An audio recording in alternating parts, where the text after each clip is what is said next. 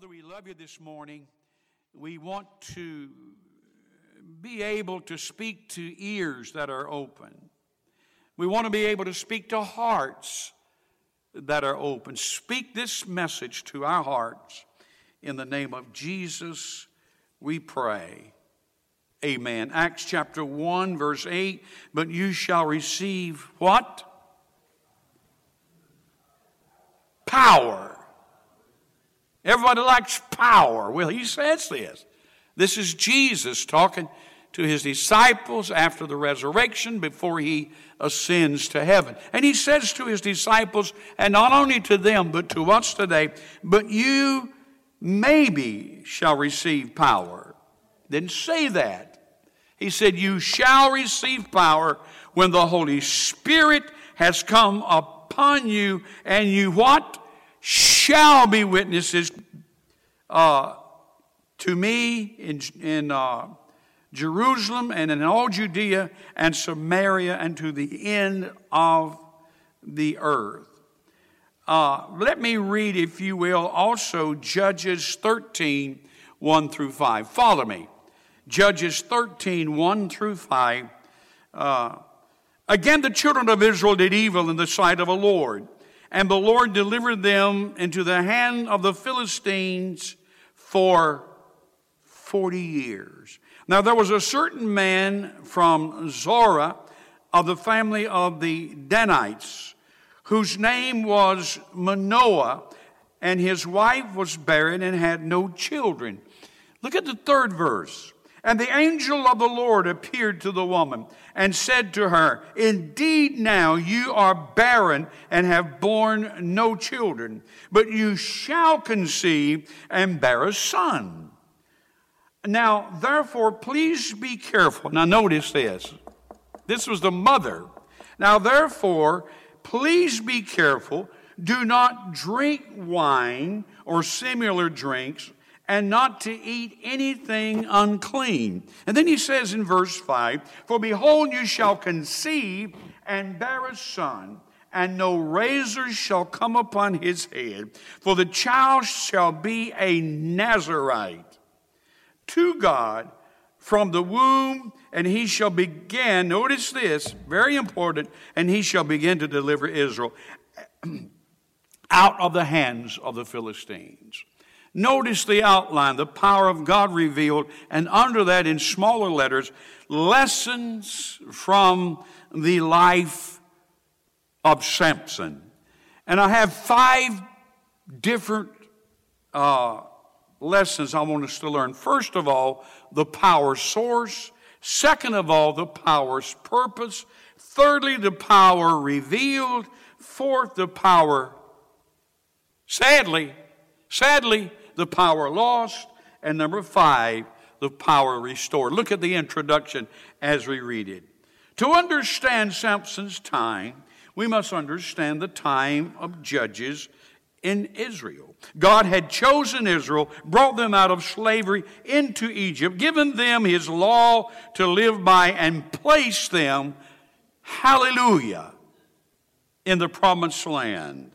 They were expected to live like his people, to be holy because he was holy.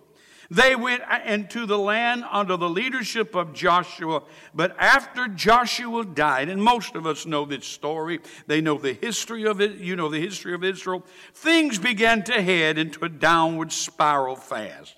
As we read in Judges chapter 2, verses 18 and 19, and read it with me. When the Lord raised up judges for them, the Lord was with the judge and delivered them out of the hand of the, their enemies all the days of the judge. For the Lord was moved to pity by their groaning because of those who oppressed them and harassed them.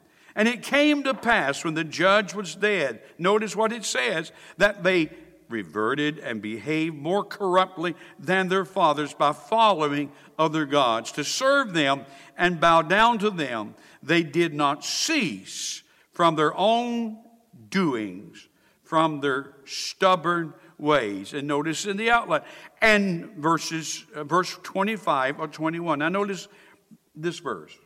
In those days, typical of America today, typical of Europe today, typical of many countries that at one time they had revival. At one time, they had an outpouring. But notice this 25th verse. In those days, there was no king in Israel. Everyone did what? What was right in his own eyes.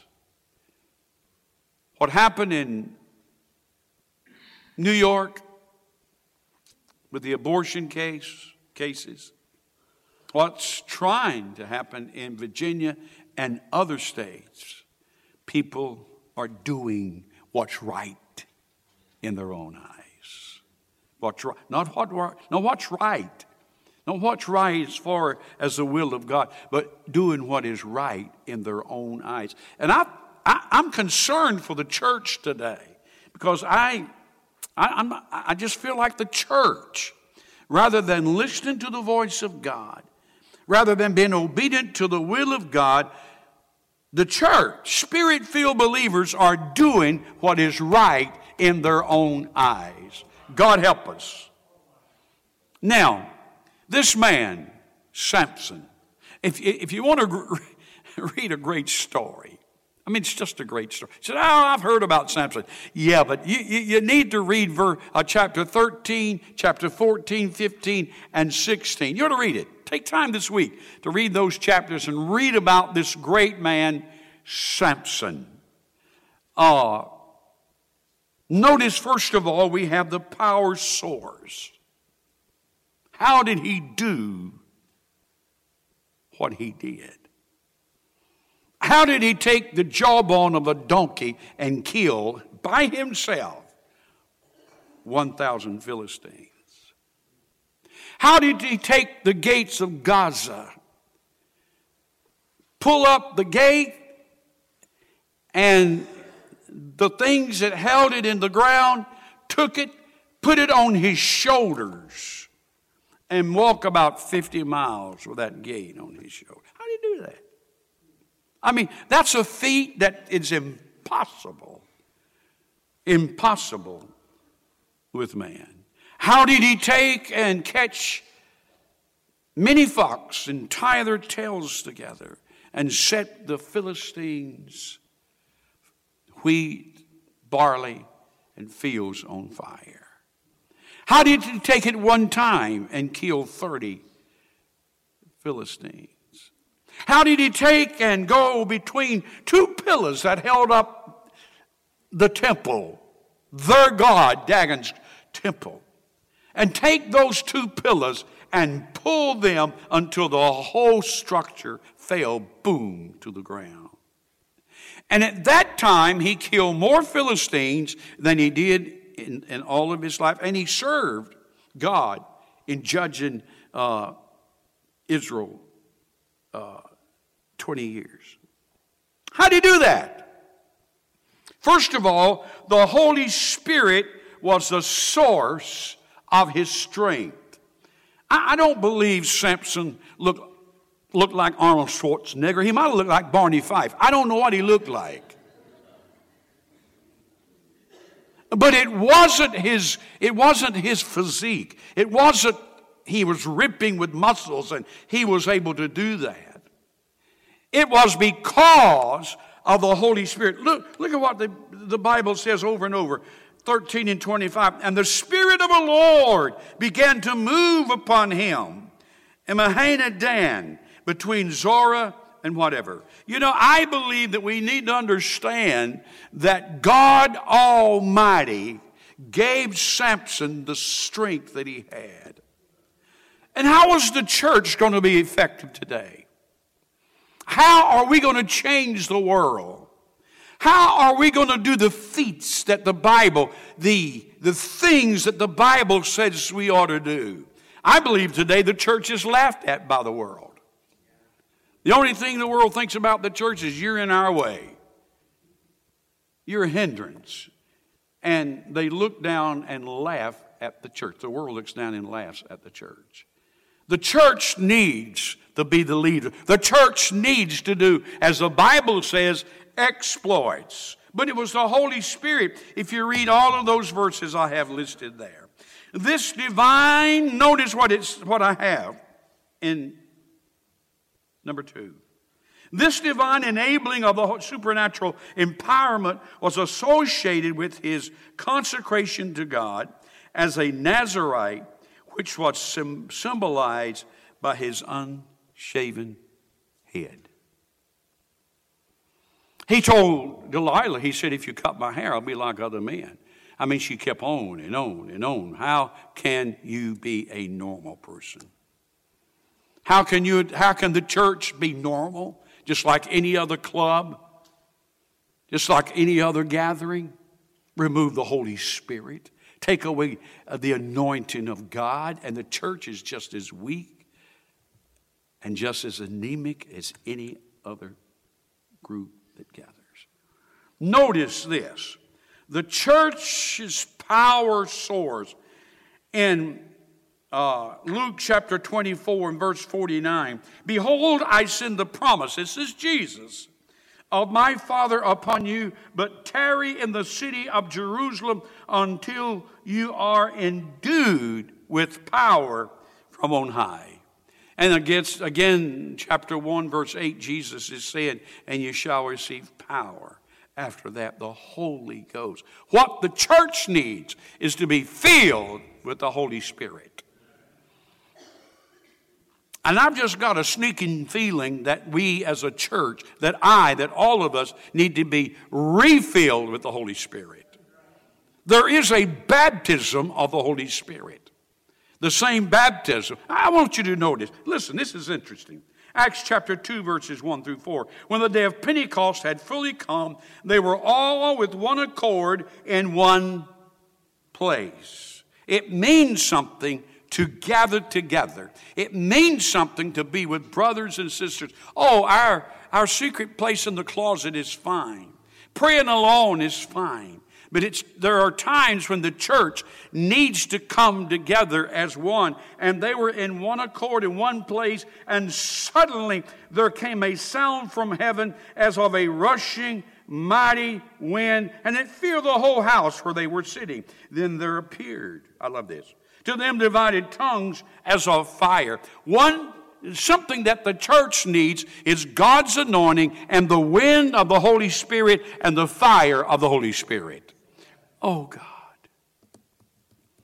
How long has it how long has it been since we've heard that rushing wind? I'm not talking about audibly. I'm not talking about audibly. Or the fire of the Holy Spirit. Rock Church in Virginia Beach. Rock Church in Virginia Beach.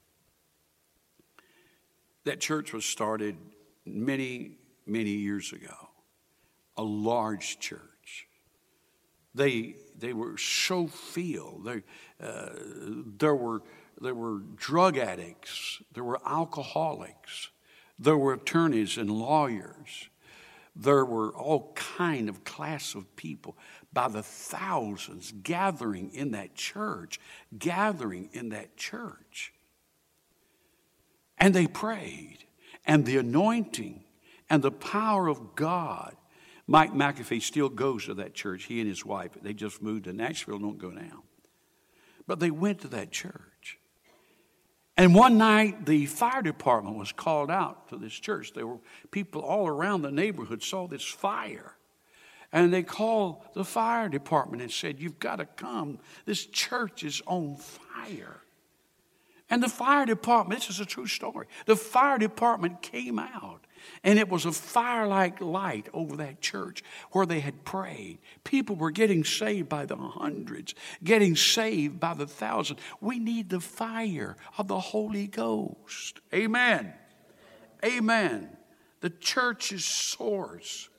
That's the power, the power source is the Holy Spirit. Just simple. Simple. Number two, the power's purpose. What was Samson's purpose? To bust a, bust a few heads. I mean, he did. He uh, probably, I don't know, he looked like Sylvester Stallone, but he was like, boy, bust a few heads around you. He, they came out, you know, you know, the, the Israelites tied him up because he had uh, killed 30 of their Philistines and set the fields on fire. So the Philistines were, were very angry and they came up by the thousands. And he was up in a mountain just sitting there, just sit, sitting there. Well, it, it concerned his brethren, the Israelites, so much they went up. They went up by the thousands. And they said, Listen, you're going to get us in trouble. You, you, these people have come up against. In fact, they were slaves. Israel was were slaves to the Philistines. They paid homage and they had to they had to give to the Philistines. The Philistines control the Israelites. Samson said, "I'm not going to let them control me." Now listen at me. Uh, Samson is recorded in the book of Hebrews as a hero of faith. I, I don't understand all that I should about Samson because there were times the flesh controlled that man. I mean, he, he didn't do some things right. As a Nazarite, he wasn't supposed to drink alcohol, and he did. As a Nazarite, he wasn't supposed to touch anything dead, and he did. As most of you know, this young lion, he was going down to see this, this prostitute, and this young lion roared out against him, which meant it wasn't just an old detoothed weak, uh, weak lion, it was a strong lion, and he took that lion. He had nothing in his hands, and he, he killed it. Well, he left it there and, and, and gone for a good while. Uh, weeks or whatever. And when he came back, there was uh, bees. There was bees in that carcass and they had a lot of honey. So he goes in there and takes his hand and takes that honey and starts eating it and walks on down the road. He wasn't supposed, supposed to do that. He was not, as a Nazarite, supposed to touch anything dead. And as a Nazarite, now some were Nazarites for a while and they changed, but he was a Nazarite, supposed to be for all of his life. They were not supposed to cut their hair. And so those things, and he finally wound up doing that. But this man was surrounded by the Philistines, by the Israelites, and here comes his brethren and said, Listen, you're going to get us in trouble. Listen, that's what's wrong with the world today. We're willing to be in servitude to the, to the enemy. We let the world control us rather than the church controlling the world. But thank God there's some people not willing to do that, and we pray and we believe God and, and we can see the hand of God in action, and we need to see the hand of God move. And so he said, You tie me up then. He told his friends, You tie me up. He said, But you're not going to do one thing. I'm asking you not to do one thing. Don't kill me. Don't kill me. They said, we, we, we, We'll tie you up, but we won't kill you. And so he, they left, and here these thousands of Philistines came on him and, and the ropes that they tied him with was like wax, and he just tore them off. And as I said, he found a new jawbone. See, if it had been an old jawbone, it would have broke up as he. But these new jawbones was was tough, and and and so he picked up the jawbone of a donkey and slayed one thousand Philistines. Wow, wow. It's important for us to know that the purpose of Samson was to deliver Israel from the Philistines. The Holy Spirit empowers the church to witness. Not just to come on Sunday morning and feel good, and that's great. But we're to be a witness. We are to be, we are to be a witness for Jesus. Everywhere we go, we need to tell about the goodness and the grace of the Lord Jesus Christ. The purpose, number three, the purpose of the outpouring of the Spirit is to empower the church for ministry. Amen. You and I, not just the pastor, not just the deacons, not just the elders, but the whole church is supposed to be involved in ministry. Amen. In ministry. The power source is the Holy Spirit. The purpose is to witness and to be uh, uh, in ministry. The power reveal. The Holy Spirit revealed the power, and I just told you the things that happened the Philistines that he killed, the foxes that he caught and set the fields of fire, uh, taking the gates of Gaza, right on down, right on down. These, this was the Spirit of God being manifested. What if Samson had to sit home? What if, what if Samson had said, I'm not going to get out here and fight nobody. I'm going to protect myself. Nobody's going to come and harm me. I'll just, you know, pick up a jawbone and I'll kill him. But Samson did not do that. He went out as a judge. One of the 15 judges, certainly, of Israel. The church is given, look at it, the power revealed. The church is given new power to witness, to heal the sick, to cast out demons, set the captives free. Power. Jesus said to do greater works. He said, look at verse, look at chapter 14 of St. John. Chapter 14 and verse 12. Most assuredly, this is Christ. I say to you, he who believes in me, the works that I do, say amen with this one, he will I'll do also. Amen. God. Oh, God, help the church. And greater works than these he will do because I go to the Father. We need. Now, we we have the Spirit of God. There's probably most of us been baptized with the Holy Spirit. If not, you've been saved. You know Jesus Christ as your personal Savior. And when you become a believer, the Holy Spirit does come on the inside when you're baptized, He comes not only on the inside, but He certainly flows out. The church is given new power to witness, heal the sick, cast out demons, set captives free. Power, Jesus said, to do, to do greater things. Look at number three. God reveals His power today by convicting the lost, healing the sick, setting the captive free, and casting out devils. I want to skip down, Tammy, to John 16 and 8. John 16 and 8. I'm, I'm going to read from the Amplified. And he, when he comes, he, the, the Holy Spirit, Jesus told his disciples, I'm going back to the Father, and when I go, I will pray, and he will send a comforter. He will send a helper. And here in uh, the eighth verse of the 16th chapter. And he, when he comes, will convict the world. And that word there means convince. He will convince the world about the guilt of abortion. Did you say that?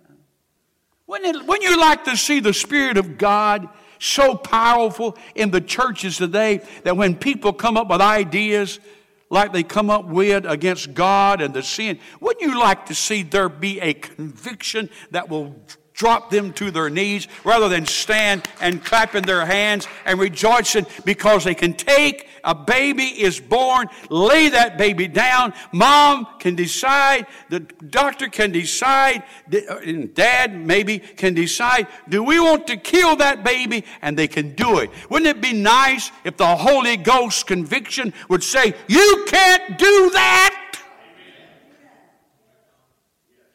And when you and I go witnessing, Oh, it's great to know the Word. It's great to be able to know what to say and know not what to say. But it's even greater when we go witnessing for God and we speak to the lost. and once we do that, they're like they, they were on the day of Pentecost. The Bible says when Peter, Peter preached that sermon that they were pricked in their heart. How long has it been since the church has had that kind of conviction? That kind of conviction. When I first started preaching, it was here. And it's still here to a certain extent. Listen, there are a lot of things you don't see. There are a lot of things you don't see that's happening. And there is conviction. I'm not saying there's no conviction.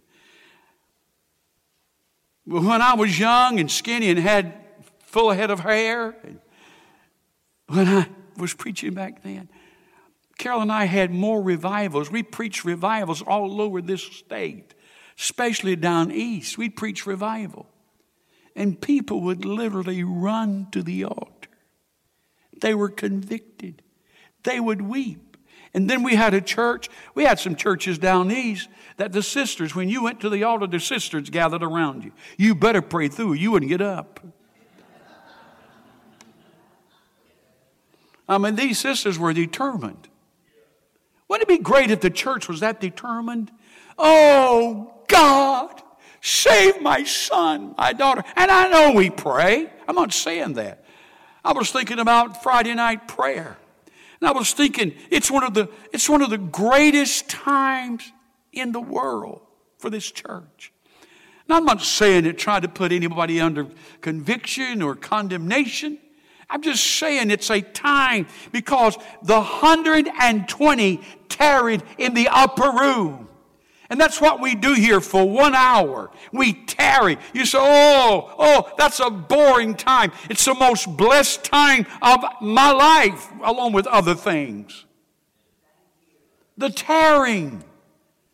The tarrying. And this, this, the Holy Spirit needs to be revealed. And there needs to be conviction. There needs to be conviction. I've told you the story of patty cake. Patty cake. Patty cake came to church on Main Street. And the reason he came, and and Steve, you you probably might know him or would know him. I know you would know him. His last name was Browning. Browning, I think it was. He was a young young man, and he came to the church, and it was on Sunday night, and we had a crowd of people, and the Holy Ghost was moving. People would come in wheelchairs and get up and walk out. He heard that people were being healed. People, you go down to that church and, and, and you can be healed. Well, he had a beagle dog. A beagle dog. And he came to church. He said, My dog is sick. Would you pray for him? Let me tell you what God did. God healed that dog. I'm, I'm not lying to you. God healed that dog. But more than that, patty cake. And I'll tell you in a minute why we called him patty cake. Patty cake. He came, he came drinking. He was about drunk. God sobered him up, convicted him. He hit that altar and cried out to God. And he got saved real good. And he became so on fire for God. Back then, men wore ties. Most, most of the men wore ties. He'd take his tie, he'd throw it over his shoulder. Denny, am I telling the truth? You know. And he was so happy, he couldn't stop clapping his hands. He was at this church service would start, he, he'd walk in clapping his hands. He'd leave, he, he, and we called him patty cake. But Patty Cake got saved, filled the Spirit, and he was on fire for God. He moved to Virginia, I believe it was, and his dog got healed. I don't know. I don't think the dog got saved, but he got healed.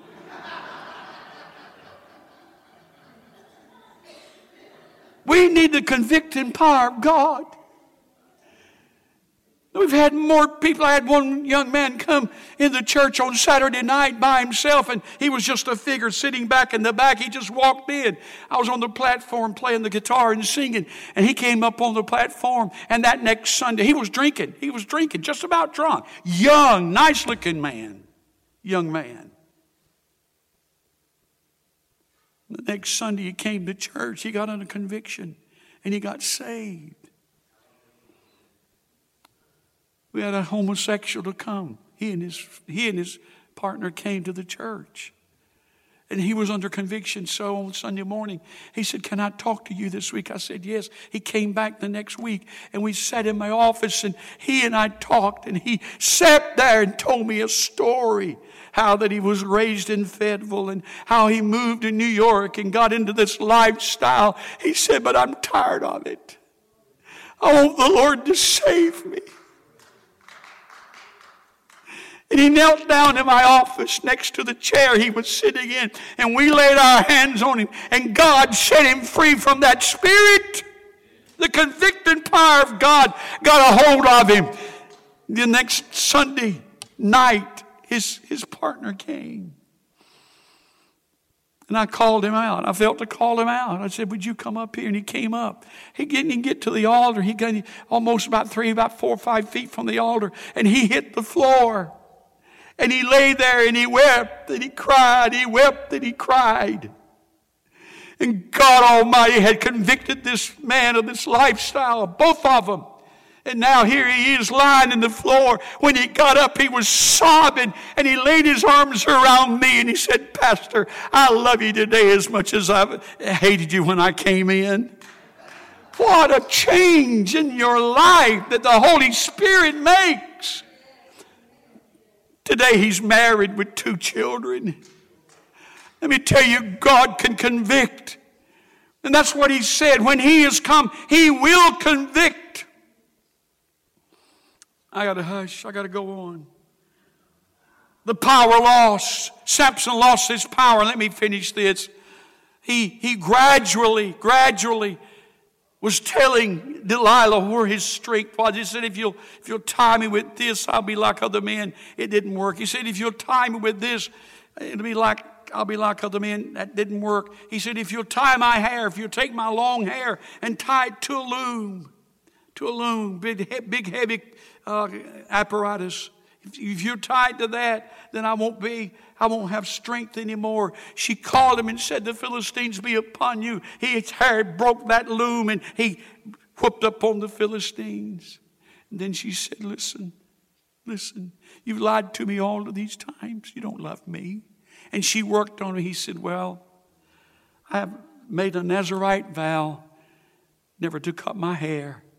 And if my hair is cut, I'm just like other people. You see, that's what the devil wants to make the church, just like other people. He wants to make us just like the world. Because she cut his hair, he lay his head on her knee. And she cut it, or had somebody to come in and cut his hair. Samson, the Philistines will be upon you. Philistines, the Bible said he rose up, shook himself like he had the other times he wist not, the King James said, that the Spirit of God had departed from him. He didn't even know the Spirit had departed from him. Are we so far away from God that we don't even know that He's, God, where are you? Why don't we see the revealed power of God? Why don't we see it? And the church today, look at it. The church hasn't lost its power. We just don't use the power available to us. Second Peter. I don't think I wrote it down. But it's found in Second Peter that we do have the power of God. We have that power.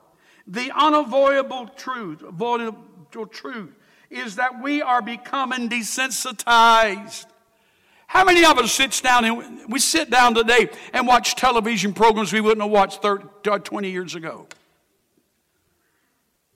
We've become so desensitized. We don't even realize it. You ever go to the you ever go to the coast? Some people call it the beach. We Pentecostals don't call it the beach. We call it the coast. We're, we're sanctified. We're holy.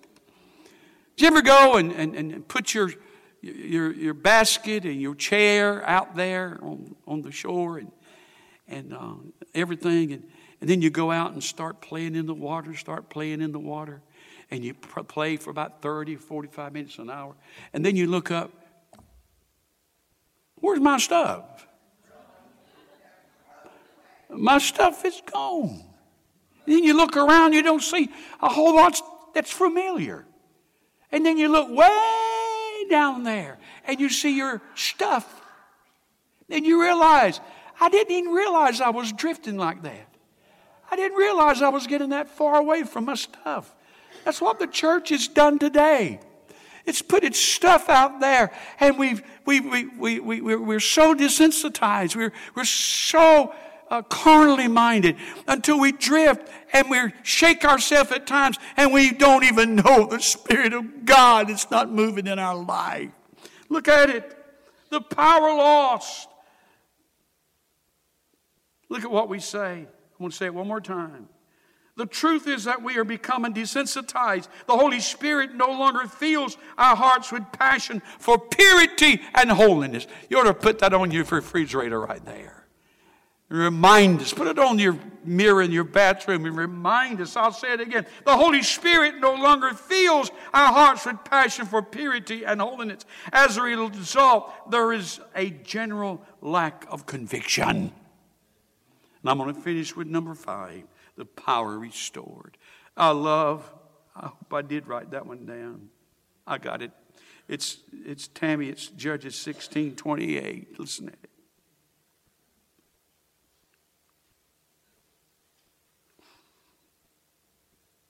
Then Samson called on the Lord, saying, Oh, Lord God, can you see this man that's conquered everything he's come to? Now they've cut his hair. He's blind. He can't see anything. They put out his eyes. He's grinding at the mill as a slave. The blinding the grinding. God's got to speak to us. Where are we at? Are we, are we doing Satan's chores? Are we, are we blinded? Are we bound by sin and Satan? There's a song that Felicia and them sung the other Sunday. Jesus is a chain breaker. And one day he's eating. One day he feels like, Lord, I've just I'm just gone. And then he reaches up and he feels his hair and it's growing back. Let me tell you something. You may have drifted from God. You may not be where you ought to be with God. You may not even be saved today. But if you call out to God, you can reach up and feel your hairs growing. You can really realize, God, you're coming to me. You're speaking to me. You're coming back into my life. Isn't that great? I'm just so glad that no matter where we are today, we can be restored. We can be restored. God can restore us. He can refill us. And we can sense His power again. I don't know, you may have felt like you've drifted. You may not feel like you did. And I'm not going by feeling because you can't. We go, well, we walk by faith. But sometimes you just like to sense God's presence. God can restore that. Samson called on the Lord. God's people must call on the Lord. And one of the greatest scriptures that there is is Second Chronicles 7:14. If my people, which are called by my name, shall what? Humble themselves and what? Pray. Do you pray? Oh, I say the grace. Do you pray? Do you spend time before the Lord, waiting before the Lord, meditating before the Lord, worshiping God, calling out to the Lord and saying, God, help me today? God's people need to pray. David backslid on God because of his disobedience. The 51st chapter of the book of Psalm is one of the greatest chapter. You ought to read that chapter. It is, it is so great. But the, but the 12th verse says, and David says, Lord, restore unto me the joy of your salvation and uphold me by your generous spirit. I'm closing with this. There's only one chapter in Jude. The 20th verse says this. Listen at it. But you, this is you, this is, he's talking to us today, the believer, building up yourselves up on your most holy faith by what? Praying in the Spirit. If you'll study that, it means praying in tongues. So, preacher, I don't believe in praying in tongues. Well, you don't have to pray in tongues. Sometimes I think Brother Dan on Friday night speaking in tongues, he's praying in English, and all of a sudden he goes to some other language. I wish I had, I wish I could speak Spanish. I, I think it's one of the most beautiful. You know, we think when we get to heaven, we're going to hear somebody say, Y'all come on in now. Say that in Spanish. Y'all come on in now.